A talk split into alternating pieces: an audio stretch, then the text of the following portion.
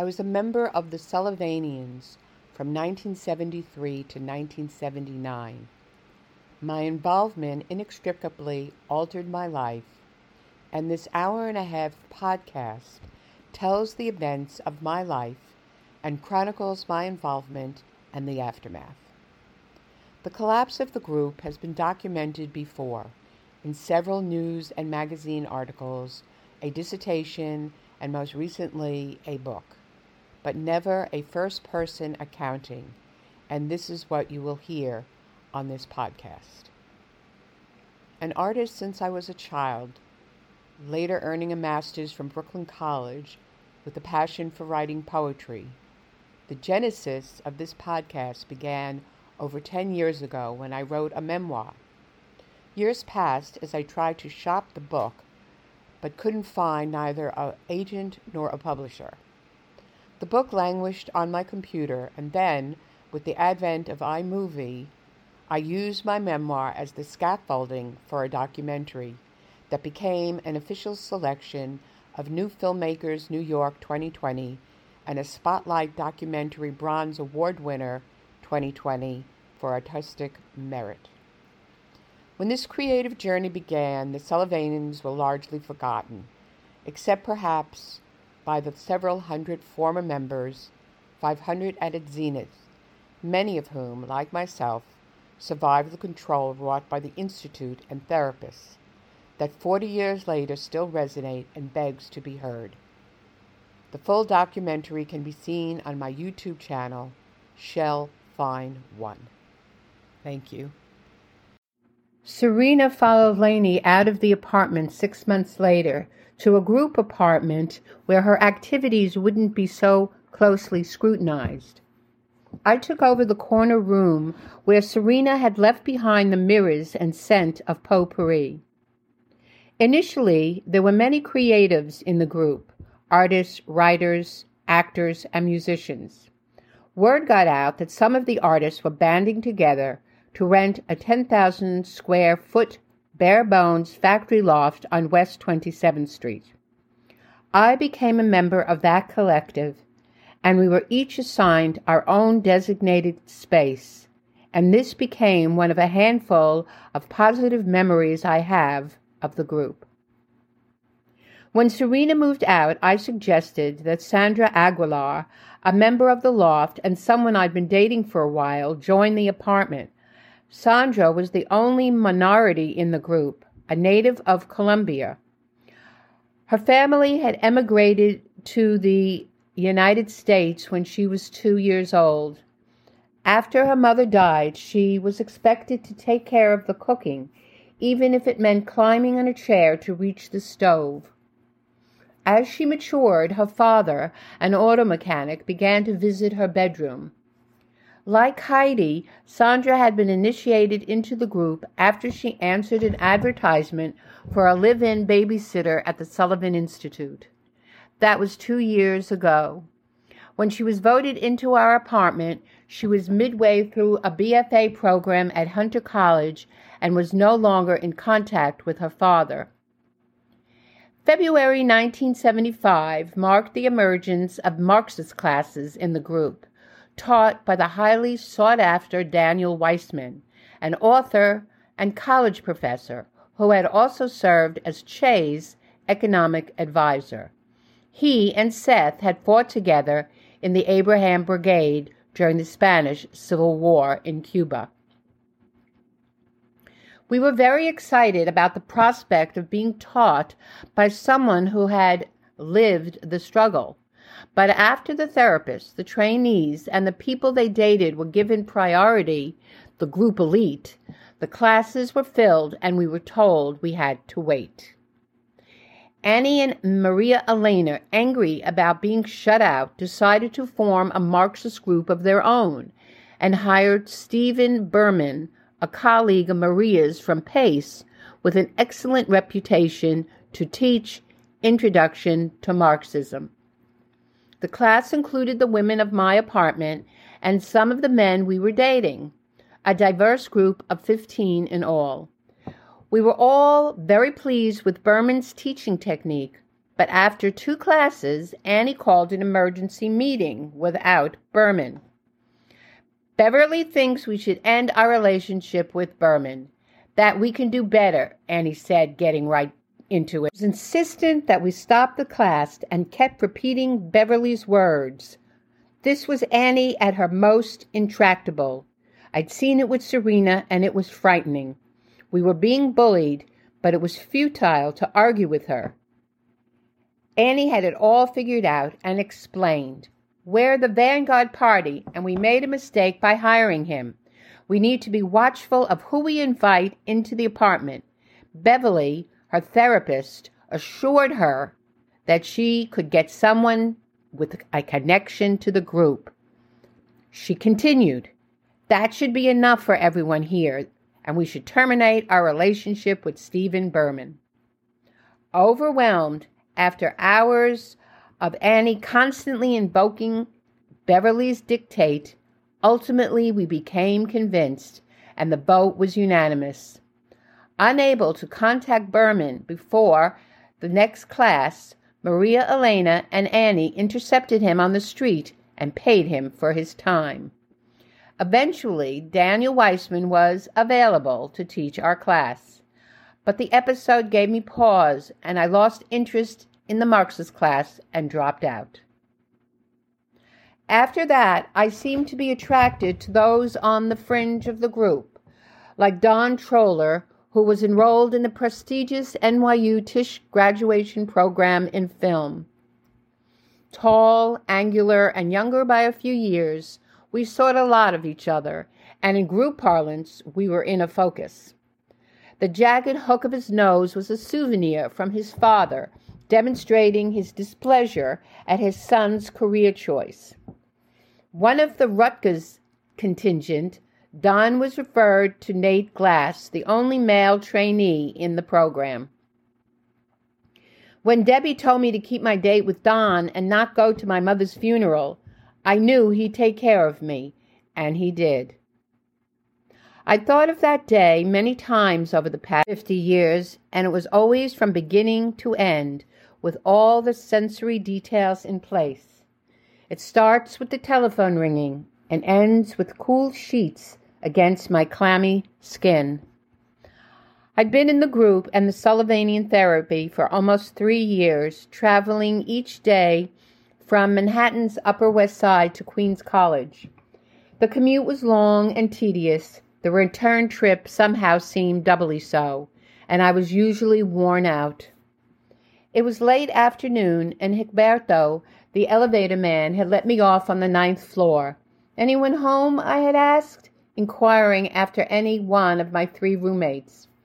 He shook his head, then slid the heavy door closed and continued his journey upward with the other passengers. While I searched for my key, I could hear his muffled voice above me pleasantly saying, Have a good evening. Somewhere was the counterpoint of a telephone ringing, and I realized it was coming from inside my apartment. I decided to let it go with the expectation that whoever it was would call back.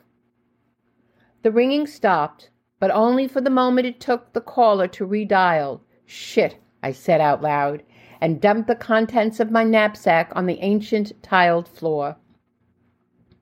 I think it was a clear day that day because I hate the rain and I would have remembered the detail of my papers lying in a puddle of water if it had been raining, I mean.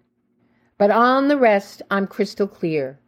The insistent ringing, finally finding my keys, fumbling with the lock, my slapstick rush down the narrow hallway to my room, the hinged screen door that kept the cats out slamming against my butt and diving for the telephone on my bed where I'd left it earlier that morning. Hello, I hello, don't hang up, I stammered. Is that you? Who is this? I asked, my heart racing as if it jumped the long hurdle, knowing all along it was my sister. And to infuriate her, I asked again, Who did you say this is? Your sister, she answered, her voice rising. I became impatient for the conversation to end and asked, How did you get this number? That's all you have to say to me after almost three years? I just did, that's all, okay? Fine, what do you want? I'm busy. I have something to tell you, I responded with silence. Are you there? Yes, I'm still here. I'm waiting. I heard her take a breath. The cancer came back. Mommy's dead. I can remember the heavy thud of each word like the muffled sound of overripe crab apples hitting the grass on a hot summer day. By evening time, the apple's sweet perfume would turn fetid, the clawing smell repulsive. Did you hear me? My sister said, Mommy's dead. She died early this morning. The funeral is in two days. I'd stopped listening. I remembered my grandfather's funeral and the sight of him in his coffin. Orthodox Jewish law forbids elaborate funerals, no adornments, and the coins covering his eyes are to keep his soul from flying away, my mother had explained at the time. And now she was dead. Suddenly the thought of seeing her that way was more than I could bear. Why is this night different from any other nights? No, that was Passover, and I realized I couldn't remember the Kaddish. Are you there? So I'll see you at the funeral, right? At Roth Brothers on Queens Boulevard, where Grandpa Joe was. I don't know, I said, interrupting. You don't know what? You mean to tell me you don't think you're coming? It's Mommy's funeral, you asshole. I'm just not sure, Sheila. My voice sounds tinny, and that's when I realize I'm not talking to anyone. My sister has hung up. I pressed down for a dial tone and then quickly dialed Debbie, my therapist. There's nothing you can do for her now, she tells me after I explained about the call. You're saying I shouldn't go? Let me tell you a story, she continues. Several years ago, when Seth Lewin's mother died, he didn't go to the funeral. And you know what he said? The exact words I just said to you. What can you do for her now? So keep your date tonight, and I'll see you tomorrow at our regular time. Don and I have tickets for Bette Midler's clam on a half shell. It feels bizarre to go. Have a drink, have a few drinks, and go. Maybe you'll have a good time. But I don't care what you do, just don't stay in the apartment. Are we clear on this? By the time Don and I arrive at the theater, I know it's a mistake to be there. Despite the warm evening and the liquor I've consumed, I'm cold enough to snap, and I begin to shake and I can't stop. My head is fuzzy, seeing everything through a funhouse mirror place of being drunk but feeling sober. In the middle of Bette's opening number, as she's being lowered to the stage on a crescent moon, I tell Don I want to leave. By the time we reach his apartment, I feel nauseous and my eyes are burning. Still shaking, Don suggests that I take a warm bath. The bathroom of his apartment is dark and cold and smells of urine. He gropes the wall for the light switch, and I catch a glimpse of my face in the mirror. The face staring back is unrecognizable. Suddenly, I began to convulse in a series of dry heaves.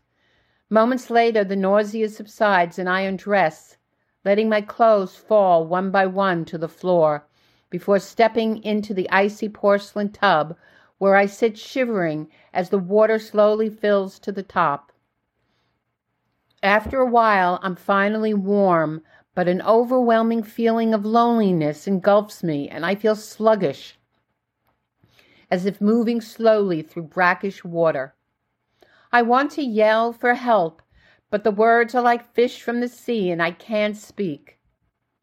After a while, Don lifts me from the water and pulls a Rolling Stone t shirt with its huge red tongue that seems ready to lick me dry over my short, wet curls. Here, he says, bringing a glass of scotch to my lips, drink this. I take a few sips, and he leads me by the hand to his room, where I crawl into the bed, between the sheets, and into an impenetrable sleep. One evening, 43 years ago, I sat at the kitchen table in my new apartment, away from the Sullivanians and out of the group, and began to write. A blue window exposes a desire across tonight, left, but who never left. Time was a particular time, and today is a distant yesterday suddenly wrapped in your odor.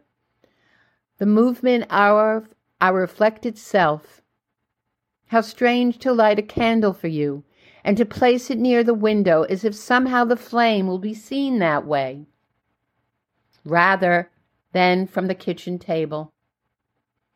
Sometimes the feelings well to tears, but the memory is far away and usually of times to be forgotten. Paralyzed by creation, a life destroyed, and I am very much your daughter. A child's insanity invented realities to be shat upon, and what makes it any better? As an aside, I love you. How strange to have lit a candle for you and placed it near the window as if somehow the flame will be seen that way rather than from the kitchen table.